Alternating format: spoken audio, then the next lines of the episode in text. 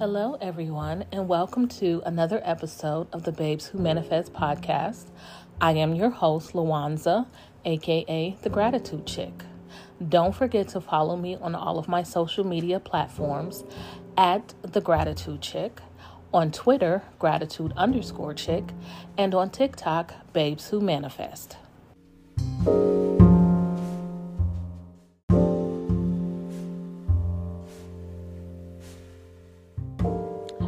Everybody.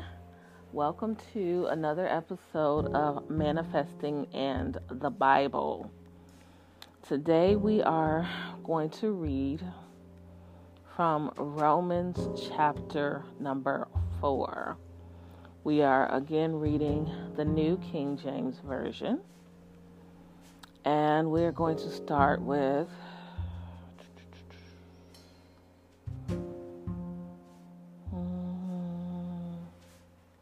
number seven, chap, uh, sorry, uh, Romans chapter 4, verse 17.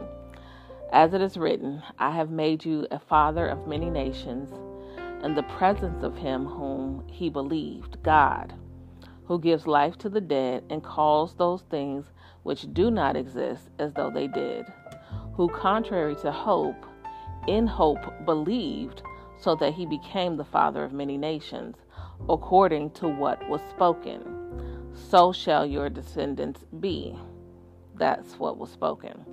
And not being weak in faith, he did not consider his own body already dead since he was about a hundred years old, and the deadness of Sarah's womb. He did not waver at the promise of God through unbelief, but was strengthened in faith, giving glory to God and being fully convinced that what he had promised he was also able to perform, and therefore it was accounted to him for righteousness. Okay, so that was Romans 4, verse 17 through 22. now, my target scripture was verse 17. But I wanted to provide a little bit of context because this was a scripture about Abraham and how um, God promised him he was going to be a father of nations. And him and his wife didn't have any sons or any kids. Um, and they were advanced in age, but you know how they still believed the promise. Now, that's not to say that he didn't waver because he did and that is how he got his son Ishmael because his wife actually another instance of a wife you know pushing something at the the husband. So his wife actually sent her maid into him so that they could fulfill the law or f- fulfill the promise I should say not the law. And um, that is how he had his son Ishmael so, God did not promise him Ishmael. Let's just say that. God promised him a wife, a son within his marriage, not outside of his marriage.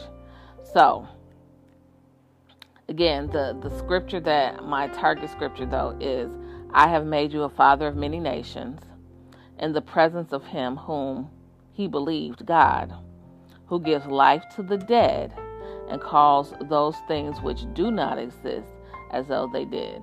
Or as one, uh, I think it's the King James Version says, who calls those things that be not as though they were. So that is my target scripture. And it is pointing to a lot of Christians um, just to basically, my, my point is to show you this right here, this entire scripture is embodying the the the word manifestation. It embodies it. It is literally the um, the definition of what manifesting is. Manifesting is literally calling those things that be not as though they were. That that's literally what manifesting is. You're asking for something, believing that you can receive it, and you'll receive it. That is the, the crux of manifesting whatever it is that you want into your life. And in this scripture reference, in the in the entire context, is basically showing. Um, to me, I, I believe it, it was written to basically show us all, especially those who believe that this is God's word, that a person who is a hundred years old and a, a woman, excuse me, a man who's a hundred years old and a woman who's eighty years old, whose womb is surely dead because although a man should still have the ability to produce all his life, produce seed all his life, the woman's womb dies. So for her womb to be dead and he was still able to produce a life in her and she was able to give birth to that life through a dead womb, it is because they he they called those things that do not exist as though they did. And it says, in the presence of him whom he believed, God, who gives life to the dead. To me, in my opinion, in this in that sentence, the dead that he's referring to is Sarah's womb. He gave life to her womb so that she could bear the life that Abraham produced in his seed. So when we talk about manifesting anything that we want in life, we are taking it to the scripture. This scripture lets us know that we are able to call those things that do not exist in our life right now and bring them forth into our reality. So the things that you dream about in your mind and you just think it's a dream, a wish, or a want, take away the dream Take away the wish and take away the want and make that reality. Start looking at that as this is something not just that I wish I could have, but this is something that I am I am having now. I want this today. And start instead of daydreaming of, oh, I really want this. Daydream or visualize because um, to me, daydream is more of a fantasy visualizing is basically taking that fantasy and making it reality. That's that's kind of the what I see it the difference is in daydreaming and visualization. But if you can daydream about it, you can visualize about it. And when you visualize about what it is that you want, what it is you that you desire, and what you thought was just like a little dream, inject the feeling of already having what it is that you have excuse me, what it is that you want. Because if you go back to Mark 11 that we've already discussed, it lets you know that if you ask and believe that those things that you ask for, you will receive, you will have whatever you want. So don't just look at at your daydream as something that or whatever it is that you think about and say, "Oh, I really want it and I hope for it." No, don't don't even think of it like that. You must inject the feeling of already having what it is that you want. That is where belief comes into it. When you ask, you have to believe. And that is why there are so many scriptures surrounding not just belief and having faith. And even when Jesus talked about having faith, he lets you know that your faith only has to be this big go and Google what how big a mustard seed is. That is all your faith has to be for you to be able to to bring whatever you want into your life and move mountains out of your life. There are literally scriptures in the Bible. If you go to Matthew, Mark, Luke, and John, they all correlate with the same Mark 11. They all correlate. Different words, they still correlate. And the, the premise of those scriptures is ask, believing that you will receive, and you will have it. This scripture correlates with that as well because it lets you know that God will give life unto the dead and call those things that be not as though they were. So you have to make sure that you are not just reading these words and glossing over them. This is life. This is how you create your life. And another um, episode earlier uh, that I posted, Deuteronomy 8:18, it says that God has given us the power to get wealth. He gave us this power way at the beginning of time. And if you think about, if you go back in Genesis and see all of the things that those people did because they knew that they had this power, they knew that they had the power to create, and they did. But the, the I think the biggest hiccup for man is that him having this power makes him feel like he is like God. And we are like God. We are made in his image. But being like God does not make you the creator. It doesn't. So you always, always, always want to make sure that you give God the glory. Always want to make sure that you are grateful for everything that shows up because while He gave you this power, this power is not of yourself. It is He that has given you this power. And you always want to praise Him and thank Him for giving you this power, for giving you the power to create your life, for giving you the power to call those things that be not as though they were, for giving you the power to, to think, speak, and it and it is so. The Bible says the the um, life and death are in the power of the tongue. Those who love it will eat its fruit. So if you love death, you're gonna eat that fruit. I, and and that brings me back to two notable figures that are celebrities from the 90s, Tupac and Biggie. Biggie's first album was called Born to Die, and his second one was called Life After Death. He already he already spoke it into existence.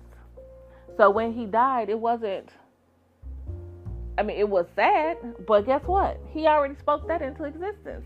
He felt that enough to name his two albums after death. And Tupac, if you listen to Tupac's lyrics, all he did was talk about death. So it's not surprising that both of these young men were cut down in the prime of their life. Why? Because life and death are in the power of the tongue. Those who love it will eat its fruit. We have, your words are so powerful.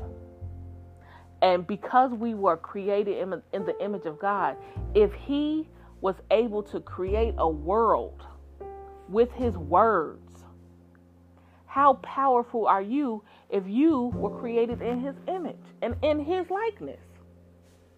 Your words have power. And this is what I try I'm trying to get my niece to understand. Your words have power. They have the power to bless and to curse. And that is why the Bible says, by your words you will be justified, and by your words you will be condemned. Watch the things that you say, because you are causing life and death with the power of your tongue. And should you decide to choose life, make sure that as you're manifesting, you choose the right words to say. Saying things like, um, um, let's see, it's coming, or um, I am, you know, walking into the best year of my life, or um, tomorrow is going to be a great, no, no, no, no I'm trying to articulate to articulate this well, but for some reason I can't think of the words to say. but my main my main point is make sure that the words that you're saying when you're manifesting is always the present tense. Because as you know, and my belief is that there is no future. Because every time tomorrow comes, it is today, right? And we are not promised tomorrow. Anything can happen at this moment to obliterate us, and tomorrow will never come. So always live for today. And by living for today and, and, and being grateful for today and and you know watching the words that you say and speaking life and and and thinking life and feeling life and feeling grateful and happy, all that does is set you up for a better today if tomorrow comes. So while what you're doing today is sowing seeds, should tomorrow come. So don't ever live for any future date.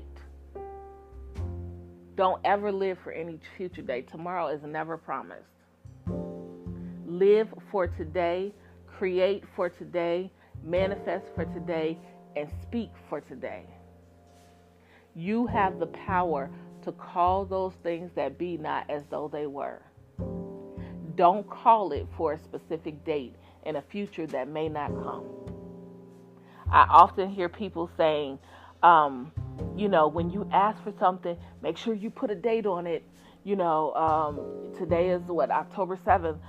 You know, make sure that you say, I want this $10,000 by the 31st or, you know, by December 1st. Though that day never comes. That may, day may not ever come for you. So if you're asking for $10,000, ask for it today.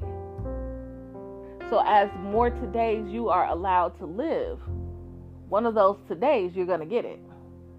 Don't put a future on that. People may not agree with me, but I always believe in living for the present because tomorrow may never come. And if tomorrow comes, it will be today. I hope you understand what I'm saying when I say that. Because when if if we make it to October 8th, to October 8th won't be tomorrow. It will be today when we get to October 8th. Just like yesterday was October 6th. And as we lived October 6th, it was today. Or you know what I mean. And once we got to October 7th, October 7th is today. So as we thought about October 7th on October 6th, it was tomorrow. But tomorrow is here. And what is tomorrow? It is today. I hope I did not confuse you because that sounded convoluted. but I'm I'm saying it all to say tomorrow is never tomorrow when it comes. The future is never the future when it comes. It is always today. It is always the present time. So always create for today. Call those things that be not as though they were for today, not any future time. And that doesn't mean that it, it will materialize today. But one of these todays, it will. But if you keep, if, if you push it to a tomorrow date, that tomorrow date may never come, which is my point. Always create for today date. I feel like I hope you understand what I'm saying. Please drop down in the comments and let me know if you understood what I said because it sounds a little wonky, even as I said today date. Apologies. So that is kind of what I wanted to get on here to say about that scripture because I've heard it all of my life, but nobody deigned to kind of break it down to say, you know, you really can use this and call things that you want into your life um, that don't exist right now. Nobody's ever done that. And I've been, I was raised in the church. I've never heard any person say that and correlate this scripture with manifesting your life. Never, never in my life. If you have, let me know in the comments. Let's let's let's have a discussion about it.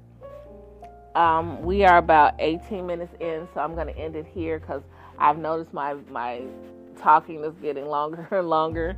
So I'm going to end it here. I hope you guys have an amazing day. Don't forget to add gratitude as part of your daily practice. I promise you, I promise you, your life will change once you add the daily practice of gratitude to your life. You guys have a blessed day.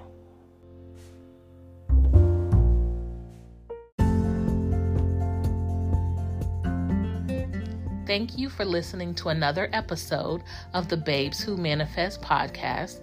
I am your host, Lawanza, aka The Gratitude Chick. Don't forget to follow us on our new YouTube page at The Gratitude Chick. Make sure to click in our description box for a good deal on starting your own dropshipping business with Shopify.